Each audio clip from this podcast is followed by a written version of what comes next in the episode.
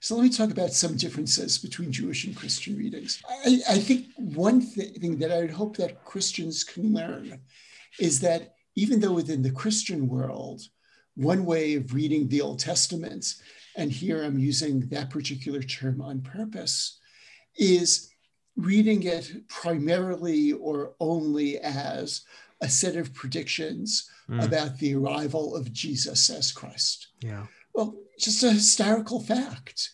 Before Jesus was born, these texts were not read in that particular way. right. So, as a person who is a historian of religion and looks at changes over time, I would like people to realize, I'd like Christians to realize that it is possible to read the Old Testament without finding Jesus on every page, and that there are people who indeed do do that.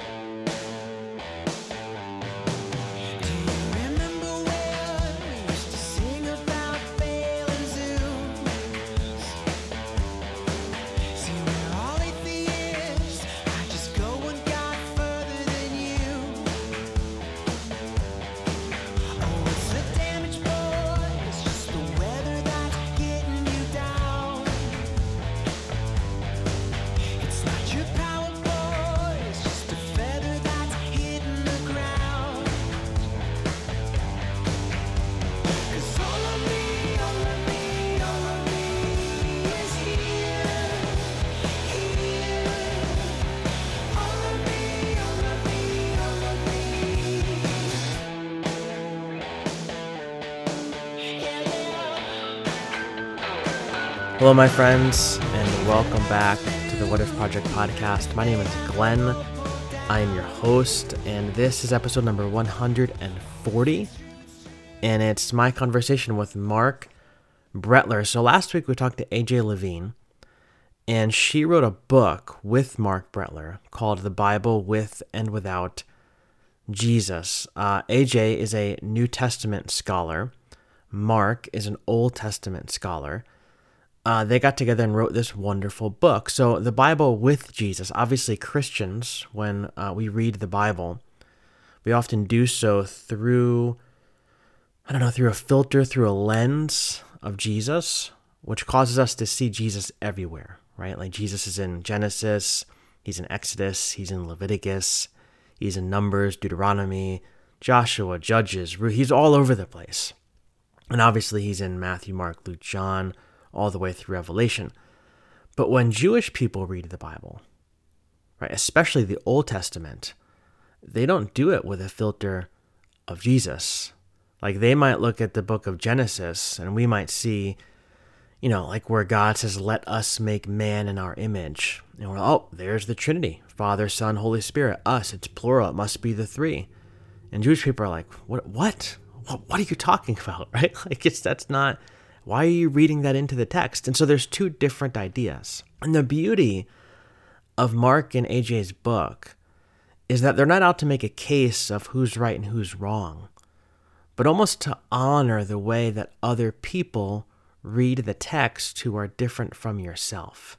And I love this because my whole training really evolved around the idea that we're right and everybody else is wrong. And the goal was to convince everybody else that we were right and get everybody else to read the Bible and think about the Bible in the same way that we do, or at least somewhat close to it. But that's not at all the um, objective of this book.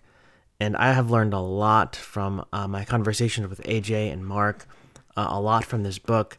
I highly recommend you go pick it up. Uh, this is a really good conversation. And on that note, uh, kind of funny for for Lent this year, I decided that I was going to take a break, uh, give up arguing with people online because there's a lot of stuff out there that sometimes makes me uh, cringe. You know how you're just like scrolling by and you'll see like a post about some political figure and you know this person's like praising their every move and you're like I can't not say something, right? Like I just have to say something. Or you're scrolling by and somebody's taking a Bible verse and using it to shame an LGBTQ person and you're like, I, I just got to say something, you know? And so I've decided I'm just not going to say anything. I'm just going to keep on scrolling and instead of trying instead of trying to say something about why I disagree, I'm going to try to ponder why that person might think the way that they do. Uh, what life circumstances might have brought that person to where they are, that they understand the Bible or this specific passage in this way. And even if I don't agree with them, even if I vehemently, that's a word, right? Vehemently disagree with them, uh, can I still honor them, honor their position, honor them as a as a human being, and uh, just move move along? And so that's been my my challenge, kind of in the spirit of uh, this book, and also in the spirit of the conversation we had with Sebene Selassie um, a few weeks ago.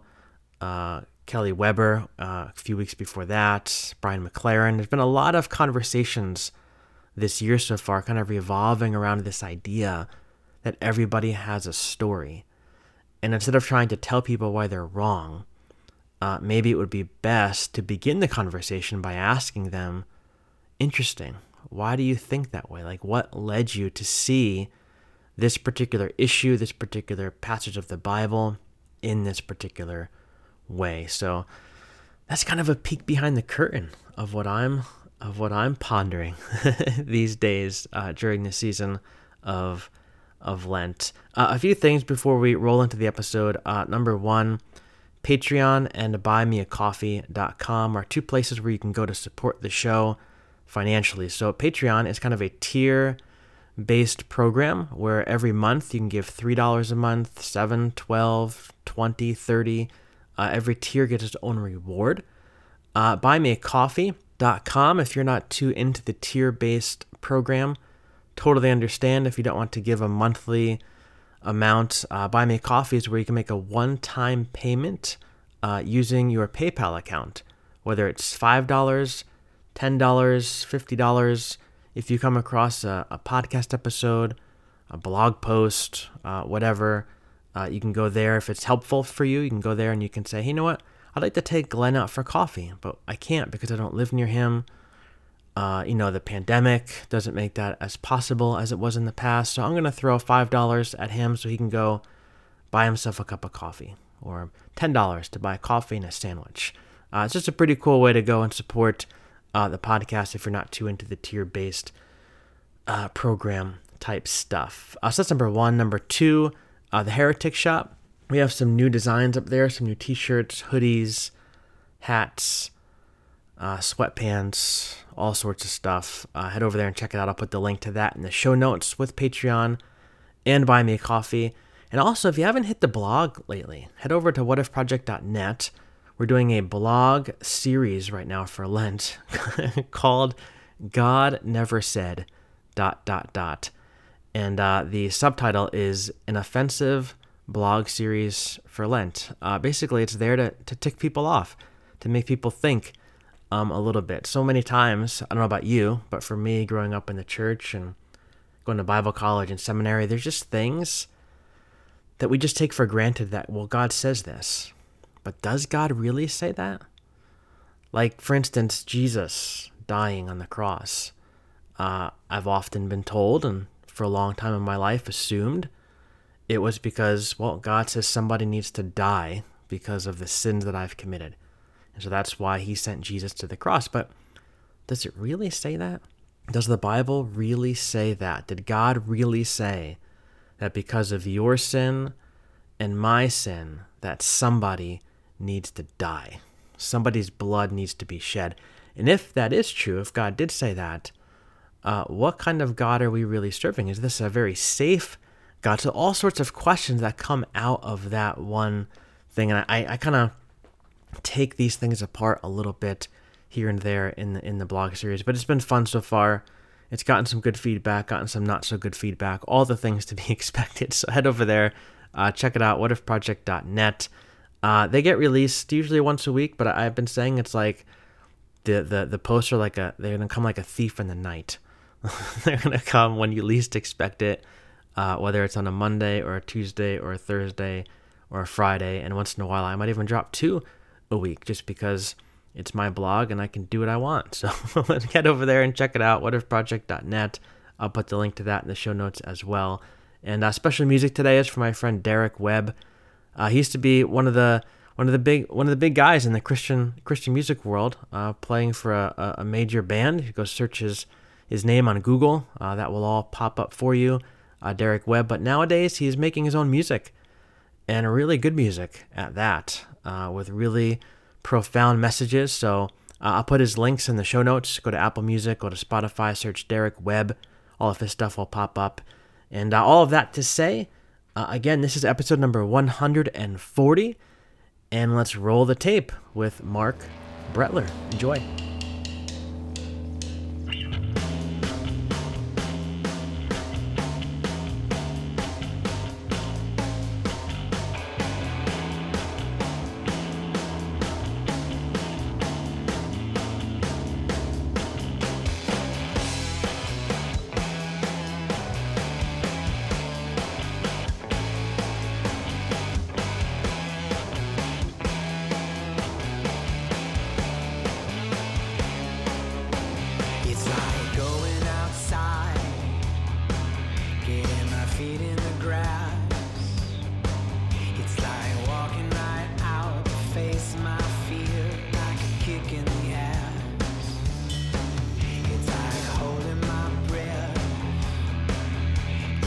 Hey, everybody, welcome back to the podcast. Today we're sitting down with Marc Brettler to talk about the brand new book that he wrote with our friend AJ Levine, The Bible with and Without Jesus. And so, Marc, welcome to the podcast, my friend. It's an honor to talk with you.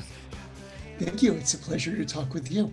Thank you. So, Marc, I know very little about you. I obviously did some uh, Googling and some digging and some quote research to learn a little bit about your work. But uh, before we jump in, maybe take a few moments to tell us about your yourself. Who are you? Uh, what do you do? Some of the highlights of your journey. Sure. I'm originally from Brooklyn, New York. Though, as I tell my college students, I grew up in Brooklyn before it was a cool place. I grew up in a I grew up in a traditional Jewish home in Brooklyn, and I really haven't been back there for a very long time. Mm. You are reaching me from Jerusalem, and Jerusalem is one of the three places I live in my main job is teaching at Duke University, hmm. and very often I'm in Durham, North Carolina. Uh, I love spending summers in Western Massachusetts in the Berkshires. And I'm, when I'm not in one of those two places, I'm here in Jerusalem. Uh, I'm a little different than AJ. AJ's specialty is New Testament. My specialty is Hebrew Bible, Old mm. Testament. And I'm what I call an accidental biblical scholar. Hmm. I came to university very interested in being an economics major. Mm. Uh, as a first year student, I co- took a course in the book of Psalms with Nahum Sarna. And I suddenly discovered that biblical studies could be really interesting and really meaningful. Mm. And I really never turned back. So I finished my PhD. I studied at Brandeis and at the Hebrew University in Jerusalem, taught in a variety of places have studied the Bible and taught the Bible, both from the perspective of the Bible as an ancient Near Eastern text, actually, in three perspectives the Bible as an ancient Near Eastern text, the Bible as a Jewish text, and the Bible within the study of religious texts using the methods of religious studies. Hmm. And right now, I'm te- actually in Jerusalem teach Zoom. I finished teaching a couple of minutes ago. Hmm. And among the more exciting things I've done actually has been this project with AJ. And the earlier project with AJ, the Jewish Annotated New Testaments.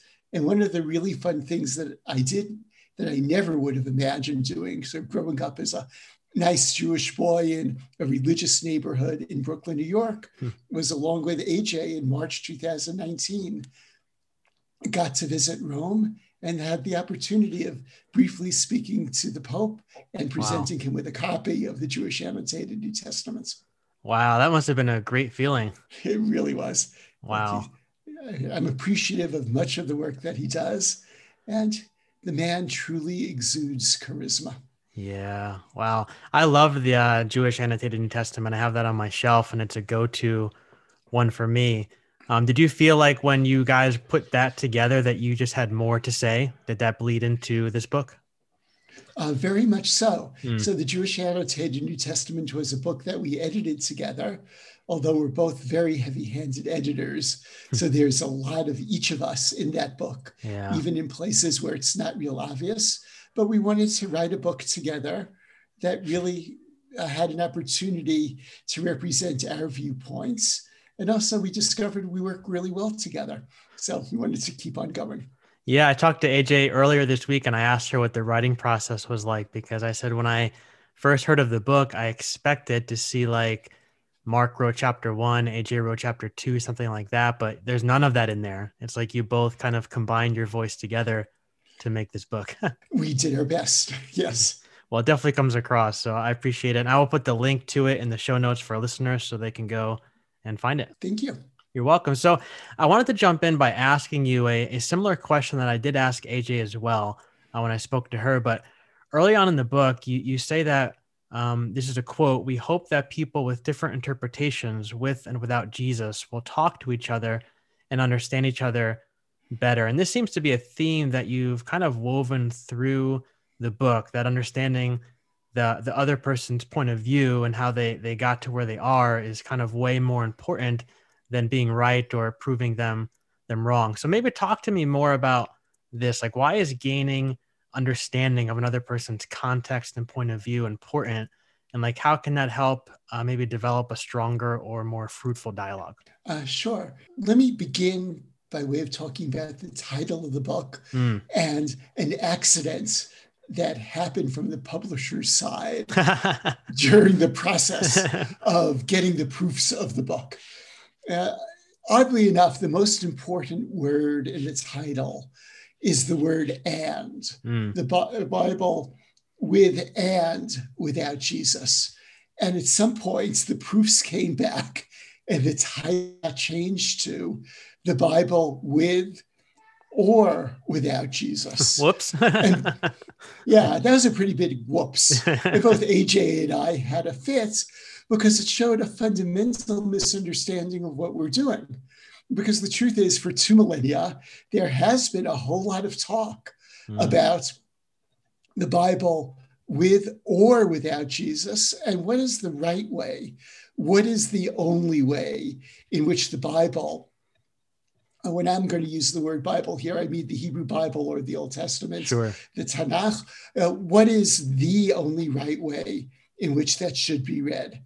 And I certainly believe that talking to other people is good. I certainly believe that you learn a whole lot about your own religion and your own religious commitments and convictions by speaking to people who have different religious convictions. Mm. I also feel that you need to be secure enough in your own religion that you can discuss it in an open way with other people.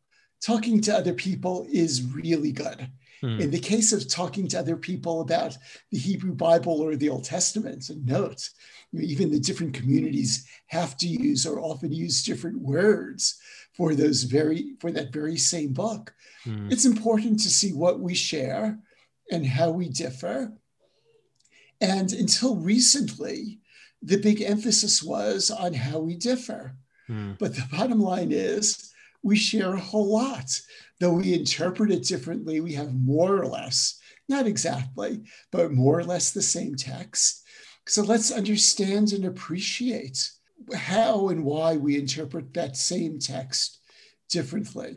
Yeah. Also, someone Jewish, you know, I appreciate that I'm very much a minority in the United States, mm. that the predominant culture in the United States and predominant religion is Christianity. Mm. And I think it is important to understand both what the majority of the culture is. And I actually think it's also important for those who are in the majority to understand those who are in the minority, not to try to change people's beliefs, but to sympathetically understand who they are as people. And the greatest sign of respect that you could show to somebody is reading their scripture and trying to understand their the scripture as they do, even if you're not going to come around and agree to it.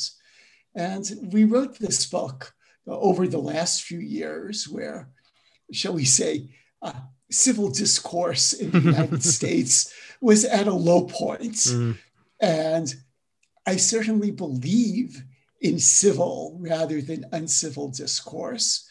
And I really hope that this book will be able to model what that could look like, you know, not only in the religious sphere, but outside of the religious sphere as well. So let's I, just talk to each other. Yeah, I really appreciate that because as as I was reading this book, I was thinking back over my own spiritual journey through Bible college and through seminary. And I grew up in the evangelical church world and I've grown and evolved and shifted and all those things past that. I'm in this kind of place of, I guess, what they call deconstruction, reconstruction. But as I was reading this book, I, I was thinking to myself, I wish like I know that in my in my old school, like the evangelism classes are still going on and stuff. And I wish that this book would be like mandatory reading for those kinds of classes because the way that we were taught and the approach that we took was to have conversations with people, but always with an agenda that I have to figure out a way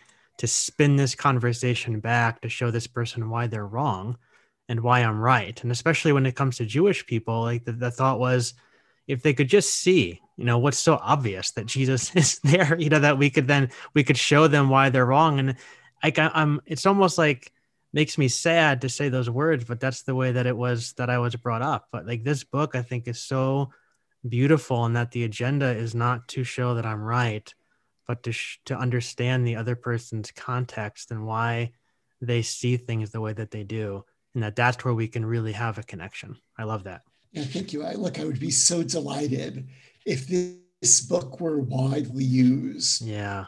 in evangelical contexts mm-hmm. and also in some fundamentalist Jewish contexts, which have very, very similar issues. But yeah. it really is crucial to sympathetically un- listen to the other and to understand the other.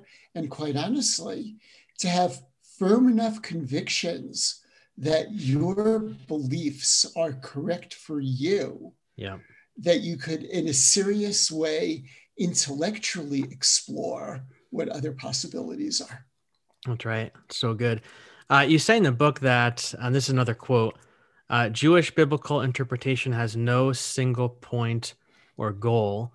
And then that this approach contrasts sharply with the Christian interpretation, which sees Jesus as the main theme of the Old Testament, even though he is never explicitly mentioned there. Uh, and then you talk about Jewish midrash in the book, and which is sort of like elaborations, I guess, on various biblical passages. But my question is, what can Christians learn from this Jewish understanding of Scripture? Because again, for me, growing up in the evangelical world, it was like our way our one way of understanding or the highway. like we, we have the the corner yeah. market on things. So I wonder like how Christians might be able to become better Christians, perhaps if they if they'd learn from our Jewish friends to kind of loosen our grips on these interpretations and open our minds to other voices and other ideas. Sure, it's a really important question. So let me talk about some differences between Jewish and Christian readings. I, I think one th- thing that I would hope that Christians can learn is that even though within the Christian world, one way of reading the Old Testament, and here I'm using that particular term on purpose, is reading it primarily or only as a set of predictions mm. about the arrival of Jesus as Christ. Yeah. Well, just a historical fact.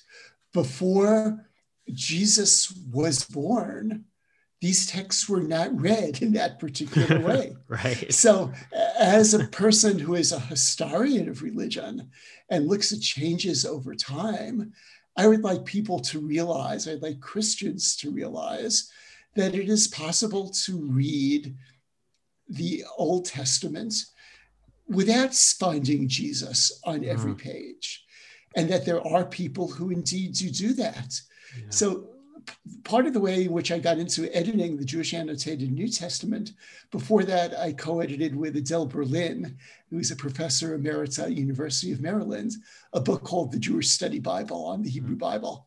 And there, one of the most gratifying letters I got was from somebody who was Christian who said, It never occurred to me that you could read the passage in Isaiah 53 about the suffering servants as not referring to Jesus. right. I must say, from my side, it never occurred to me that you have to read this passage as necessarily referring to Jesus. Yeah. So, uh, one of the things that I would hope is that the Christian community could gain some understanding of how the text was read before the rise of Christianity mm. and the fact that uh, Jews continue some of those same interpretations mm. because Jews do not read these texts as messianic and certainly not as referring to Jesus as Messiah.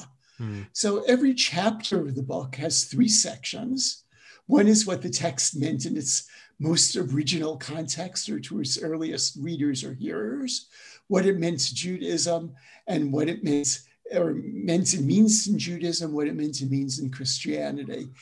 And I hope that each group will understand something about the other group. Hmm. And more than that, in terms of Christians understanding Jewish interpretation of scripture. So it is the case that within Christianity, you can imagine all the textual interpretation funneling in to uh, Jesus and being related to the life of Jesus, the, the death of Jesus, the resurrection of Jesus, and sets of related issues. Mm. Well, in the case of Judaism, there is no funnel like that which unifies interpretation. Mm. In fact, you could imagine an inverted funnel where from instead of from lots of different texts being consolidated in reference to Jesus, you have a single text which is going to be interpreted in lots of different ways. Mm. So sort of a truism, or at least an expression in America, you know, two Jews, three opinions. Right. But, the bottom, but the bottom line is that is not only true concerning contemporary issues, but that is true concerning scriptural interpretation. And let me illustrate that in two way, in two ways.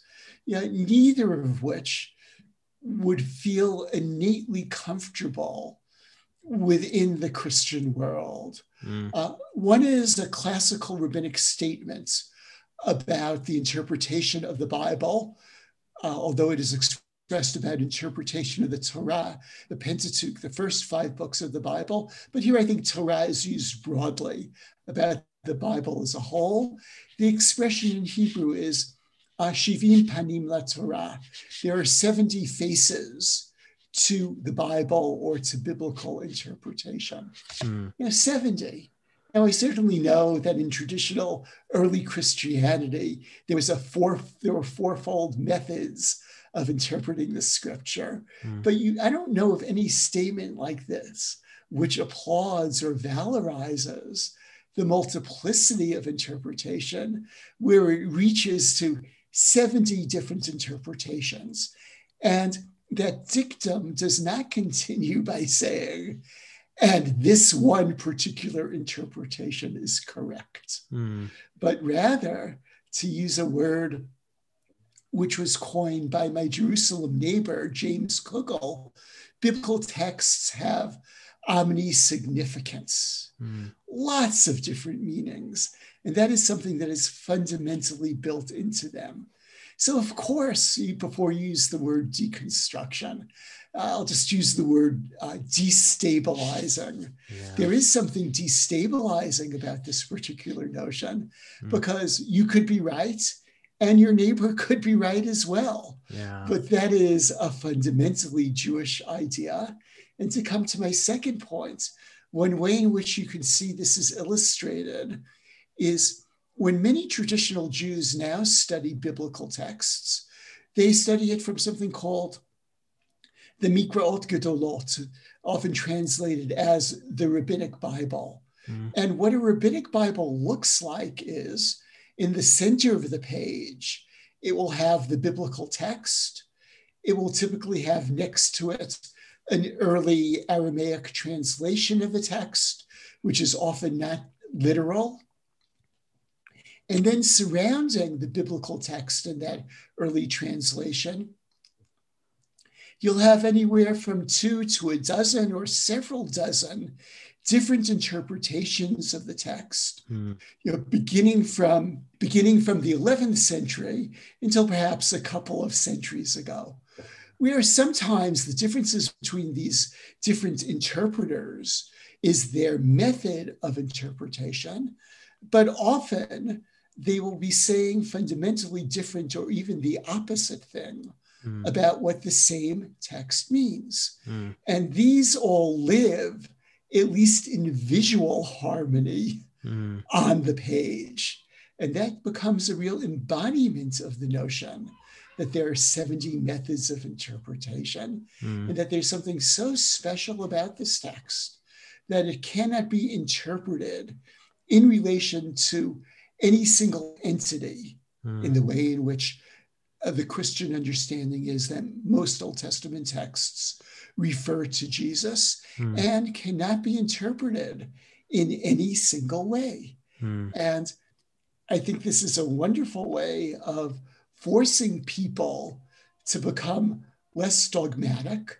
Mm. And look, and it really makes sense because people change their mind over time if you interpret the Bible in the same way when you're 60 as you do in, when you're six, then you have a problem. Yeah. You're not going to interpret the Bible in the same way when you're enjoying august good health and happiness mm. as when you are seeing an oppressive COVID pandemic all around you. Yeah. So, this multiplicity, I think, is very deeply sensitive to first of all, the potential of meaning within scripture, mm-hmm. and as well as something deeply human, that the same person can find different meanings in the text at different times, mm-hmm. and certainly different people can find different meanings in the same text at the very same time.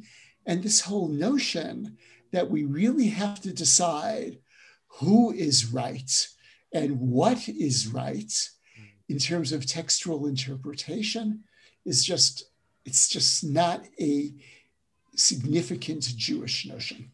Yeah, and I think too, like just hearing you talk, like I think back, think about the Bible, whatever the Bible means to to somebody, whether we're talking about the portions of the Old Testament or the you know Genesis to Revelation, whatever. But there's various stories in there that are referenced by different people and they're talked about in different ways, right? I mean, even like even if you think about the Gospels, I mean, you have Matthew, Mark, Luke, and John, who are writing essentially about the same person in Jesus, but a lot of times they wrote about him in very different ways. So I often find it like now that I'm rethinking a lot of this stuff, I find it very ironic that even when I was identifying as the evangelical, that I, I, I wanted to hold so tightly to one interpretation of a certain text when the text itself doesn't even operate in that way. Like the text itself is often operating in a way that has a multiplicity of meaning uh, within itself. So I think what you're saying is, is spot on. Yeah, that's a great point. I, I mean, I would use the word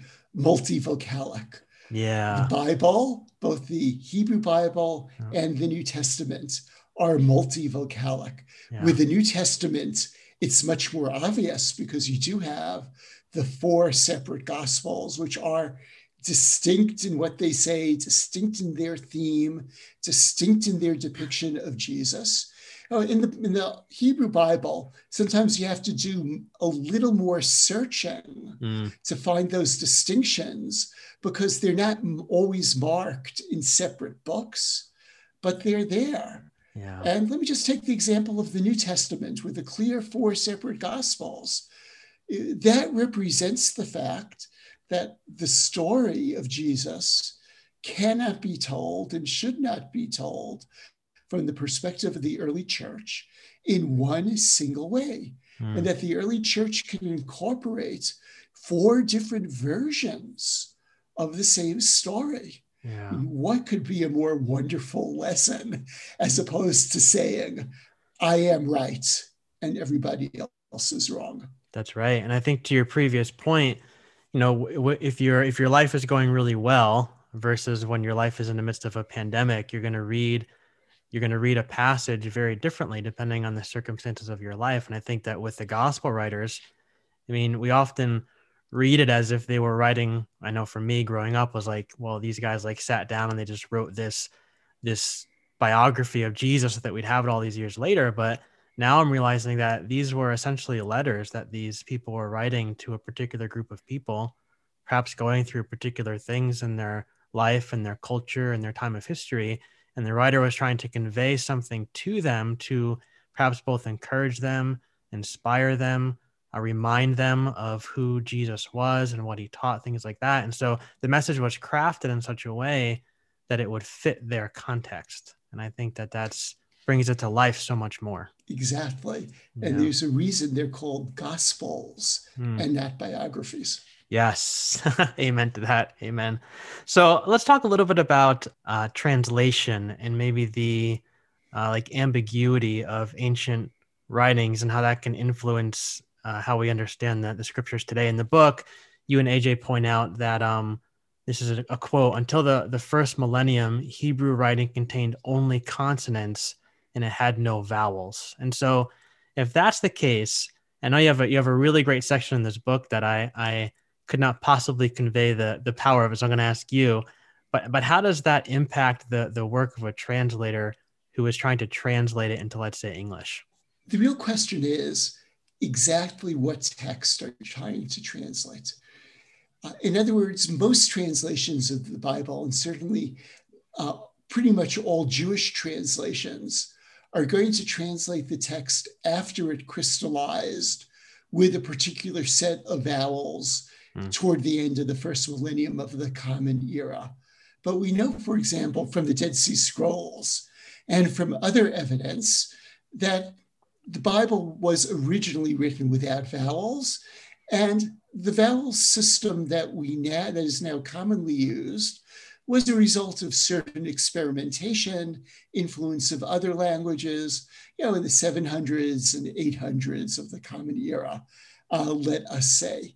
So, one question you have to deal with as a Bible translator is do you want to translate the text with the vowels as they are currently crystallized? Or do you want to consider the possibility that some of the ways in which those vowels have crystallized might actually be a mistake? Mm. And by hmm. the way, I'll say that this issue is not only relevant uh, for vowels, but sometimes we actually need to consider the option that the Hebrew consonants themselves in the preserved text are mistaken. Sometimes the Dead Sea Scrolls have slightly different consonants. Or to give you an example from Genesis chapter 22, the binding of Isaac, such an important text in both the Jewish and the Christian tradition. There, Abraham sees a ram, and the next word, the next word after he sees the ram is achar in the Hebrew text, mm. which means after. That R letter, that resh of achar, looks very similar in Hebrew to the sound that makes a D sound, echad. And the Hebrew text reads achar, and many other early translations of the Bible, including the main Greek translation, reads echad. So is it a ram after or one ram?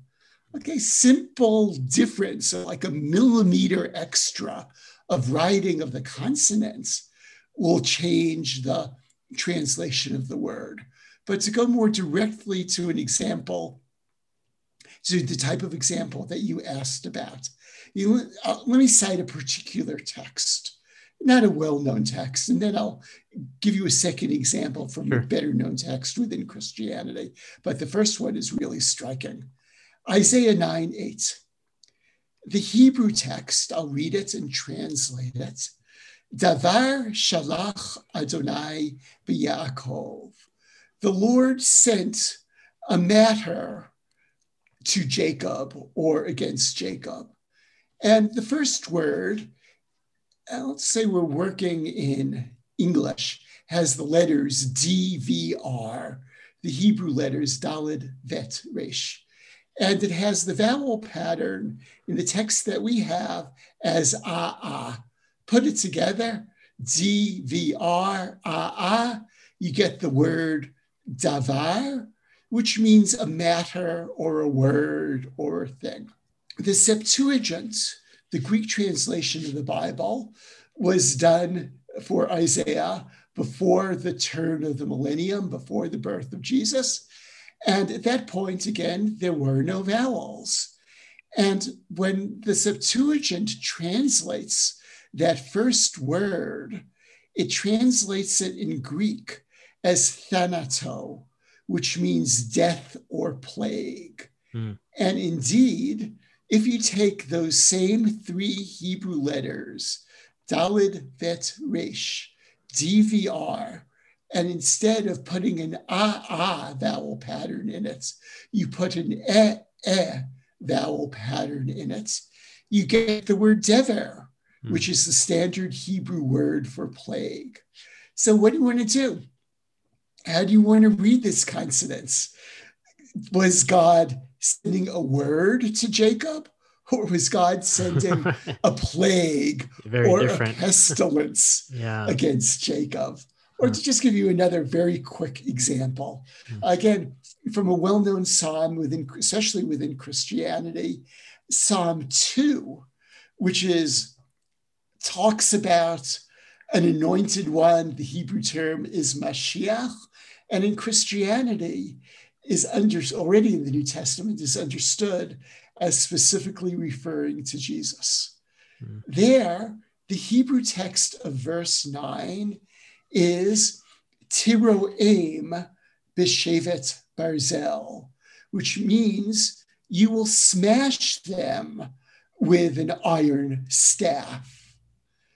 There, the Greek text translates it as you will shepherd over them mm. with an iron staff, which would be tir aim from a different Hebrew root. You will shepherd them with an iron staff. Now, what is it? it's this talking about uh, beating up on your enemies? Or is it talking about leading your enemies using a very frequent image of the Hebrew Bible mm. of the king as a good shepherd? You can go either way on that one. So, what are some of our listeners might be asking then, like, if this is the case, like, if translations can be so different, how do you know, like, what you're reading is like what you have in front of you on your shelf in your Bible is anything even remotely close to what might have originally been intended when it was written down? So, two words of advice hmm. one easy, one hard, but well worthwhile always use a bunch of different Bible translations. Yeah. And there you'll often see if there are differences, assuming they're competent Bible translations, then they are reflecting different possibilities mm. of the Hebrew text itself. Uh, more difficult, but again, certainly worthwhile. You want to understand the first part of the Bible, Christian Bible, well, go study Hebrew you want to mm-hmm. understand the second part of the Christian Bible well, go study Greek. Yeah. It's a lot of effort, but the effort is well worth it because then you don't need to be mediated by all of these translations and you can see all of these difficulties mm. you know, mm. and problems and unclarities in a very first-hand way and you can start having some opinions about what the right decision should be about resolving these ambiguities. Mm. Yeah, it's very uh, enlightening when you when I pull off like my concordance off my shelf, or I'll go to my old like lexicon or something like that from from seminary and kind of look up something and say, oh, the word that I have in my NIV or my whatever translation I have in front of me is actually very different than what it actually might be. I'm glad you're still using those tools. That yes. made me very happy. Oh, good. I saw I saw you smile a little bit when I said that. So yeah, thank you. Uh, so what I want to ask now is now this we could obviously talk about for another probably two hours, but um, um, I want to ask you about the story of creation. You have a whole section, whole chapter about this in the book. Uh, but as you do point out, when Christians look at the story of, of God creating the universe, we, we do so oftentimes through the lens of Jesus. And uh, we immediately see the Trinity. That's the way that I was taught. You know, God the Father created, the Spirit hovered over the waters, And God said, Let us make man in our image, which obviously means the Father and Jesus. so there's the Trinity. And uh, we then go on to read like the, the story of the Garden of Eden. We read the devil into the character of the snake and the sin of Adam and Eve is original sin that affected everybody with this horrible disease. But Jewish people read this very differently. So maybe talk to us a little bit about about that. I have no real direction for you to go. I just wanted to hear you kind of talk to me about uh, the story of creation from uh, maybe a, a, Jewish perspective. Uh, let me first start with the story of creation from a critical biblical studies perspective, okay. and say that if we're doing that, we should not be talking about the story of creation in the singular, but we really should be talking about stories of creation. Mm. Because Genesis 1 through the first half of verse 4 of chapter 2 is telling one story. Yep. And starting in the second half of verse 4 of chapter 2, we have a different story. Mm. And by the way, uh, if anybody doubts this, just try to think about the order of in, in, which things are created and you'll see that when land animals man and woman were created is different in chapter one and chapter 2 mm. so let's talk about stories of creation which is indeed why we have two separate chapters in the bible with and without jesus mm. and i love that in your question you use the word obviously and one thing that we have to remember is that what is obvious to one group that's right. is much less obvious to another group. Because we never it's almost impossible to come to read anything naively mm. without some background. So you know if someone take a totally secular example two different people who get the same shopping list and it says peanut butter one person is obviously going to think it's Skippy. Another person is obviously going to think it's going to be Jiffy. And a third person is obviously going to think it's going to be, you know, organic, no sugar added. Right. Because of the background we're coming from. Hmm. So all groups need to realize that even though we think we're looking at the text unmediated, mm. we're all wearing glasses that have filters of sorts and backgrounds of sorts, which encourage us without ever even realizing. It's like the peanut butter example. Mm. I mean, obviously, this is what the text means. Mm. So, this is not a matter, as we explain in the book, of one group is right and one group is wrong, but let's appreciate the different lenses that different groups decide to wear. Hmm. So, now more specifically about your example, I will just say that concerning the Holy Spirit word in Genesis chapter 1, verse 2, the Hebrew word ruach and the phrase ruach Elohim well, that word has two very different meanings elsewhere in the Hebrew Bible. It can mean spirit, but it also can simply mean physical winds. And where a person is coming from, and whether or not a belief in a Trinity is fundamental to her, his religious belief, may influence them on how they read that particular word. Mm. Or to take your other example from Genesis chapter 1 of seeing the Trinity in Genesis chapter 1, verse 26, where indeed the Hebrew, it says, Vayomer Elohim na'aseh Adam. Uh, God said, let us make person.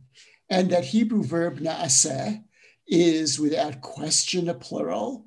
And the suffixes used in the following words in our image, in our likeness, also are plural. But hmm. again, it is an open question. To whom does that plurality refer to? Mm. And as many people have pointed out, uh, God in various places in the Bible, the clearest case of this is in the first two chapters of the book of Job, has a heavenly retinue who works with him, you know, a type of official executive branch cabinet.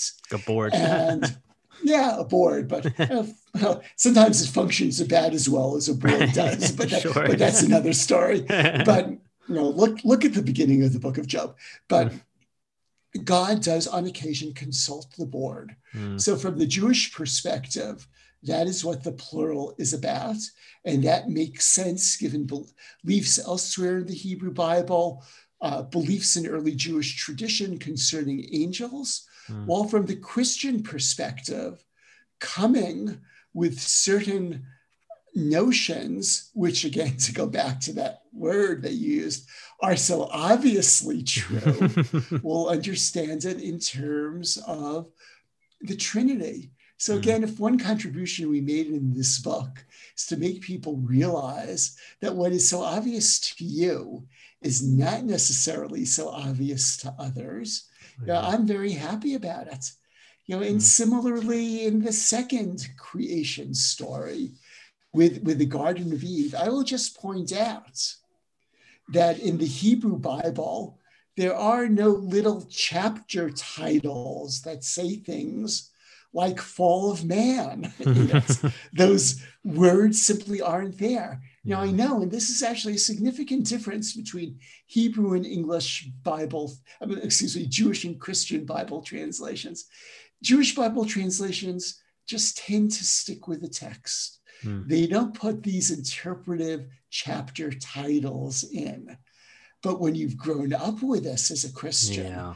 and you see the title in one of your Bibles, well, of course, it's about the fall of man. Hmm. But as AJ and I like to say, is this original sin? In which case I would say, well, the notion of original sin in the Garden of Eden is found nowhere else in the Hebrew Bible. Or how do you understand what the woman and man did? And in some way, can you even begin to envision it as mm-hmm. original opportunity? So, especially once you remove those titles, if you're willing to switch eyeglasses, you can understand the same story mm. in a very different way. That's so good. And what about the the uh, serpent in the story? Because uh, again, you know, for the Christian, that's been you know we've been told that's that's the devil, and that's clearly the devil. But is it is it different in uh, Jewish thinking? Uh, sure. I mean, I'll just point out this even begins with an issue of translation. Hmm. So the Hebrew word there is nachash, which is the standard word for a snake. So just think what it would do to some of your listeners if instead of talking about this animal as a serpent, we talked about it as a snake. Mm. And it's a plain old snake. There's nothing, uh, it doesn't, nothing about the text implies that he was the devil. Mm. And in Jewish tradition, he is not generally depicted that way. You know, it's a paraphrase Freud. Sometimes a snake is just a snake. Right. Not have to read anything into it, right? exactly. Or read too much into it. Yes, exactly, for sure. So, last question for you. Um, since the majority of our listeners are in this place of uh, deconstruction or destabilization, um, as you said before, where they're maybe kind of stepping out of this um, evangelical thinking that we were raised in and wrestling with all sorts of questions regarding the Bible. Like, what's your advice for them as they move forward and kind of make their way through this wilderness of doubts and questions regarding what the Bible is, how to read it, what to do with it, uh, that sort of stuff? Texts are difficult. Scriptural texts are especially difficult. Mm. And you know, many of us, especially in times like this, like to be settled. But life is unsettling, and often the meaning of texts cannot be pinned down. And I know that for many people, that's a really, really upsetting notion. But for me, that's a very comforting notion mm. because I would suggest that if the meaning of the Bible was so clear, then the Bible would not have been able to function as the Bible. Because part of the reason the Bible can function in the way in which it does is because it keeps on changing meaning with new discoveries and means different things different times. So get used to being unsettled it is not the worst feeling in the world. Get used, you know, it's it's no different than when you look at certain sculptures. Or I remember I once spent some time teaching in Japan and I visited a wonderful rock garden in Kyoto that had a certain number of rocks, but you could never see them all from any one vantage point. And everywhere you, from every place where you looked, you saw the same number of rocks or stones, but they were different ones. Or think of a sculpture that you just walk around and you see different parts of it. There really can be something wonderful about openness to newness, openness to seeing the same thing from a different vantage point. And that's really what I would encourage all of these listeners to open themselves up to. I know at first it can be scary, but it sounds like your listeners are part of what I would call a community, you know, not so much of doubters, but a community of seekers who are seeking new meanings in the plural for this book. It's a wonderful book and go and see those different meanings, try them on for size. And indeed, you might really enjoy this looking at it from a multiple of perspectives where you're not always positive which one is right, or you let these different perspectives interact one with another rather than being so sure that this ancient wise book has only one single singular interpretation. That's right. Wow, that is so good. And uh, Marc, this is this has been amazing. Thank you so much for taking the time to uh, stop by here. I know you said you're in Jerusalem, so the time is a little bit later there than it is here. So thank you for making time for me. I, I really appreciate it. It's really been my pleasure. Your questions are both very important and very good. So thank you very much. Oh, thank you. And the conversation and the book are a true gift. So um, I will put the link again uh, to the book in the show notes. And real quick, where can people go to interact with you online if you have a website or any kind of social media? Well, I'm on Facebook. Okay. People can try to contact me through Facebook. And if you go to the Duke University website, it's quite easy to find my email. there you go. Let's do a quick Google search, right? Exactly. Awesome. I get lots of questions of all sorts. I'm sure you do. We'll see if a few more come your way after this. Very good. All right. Thank you, sir. You have a good one. You too. Thanks so much. Bye bye. Bye bye.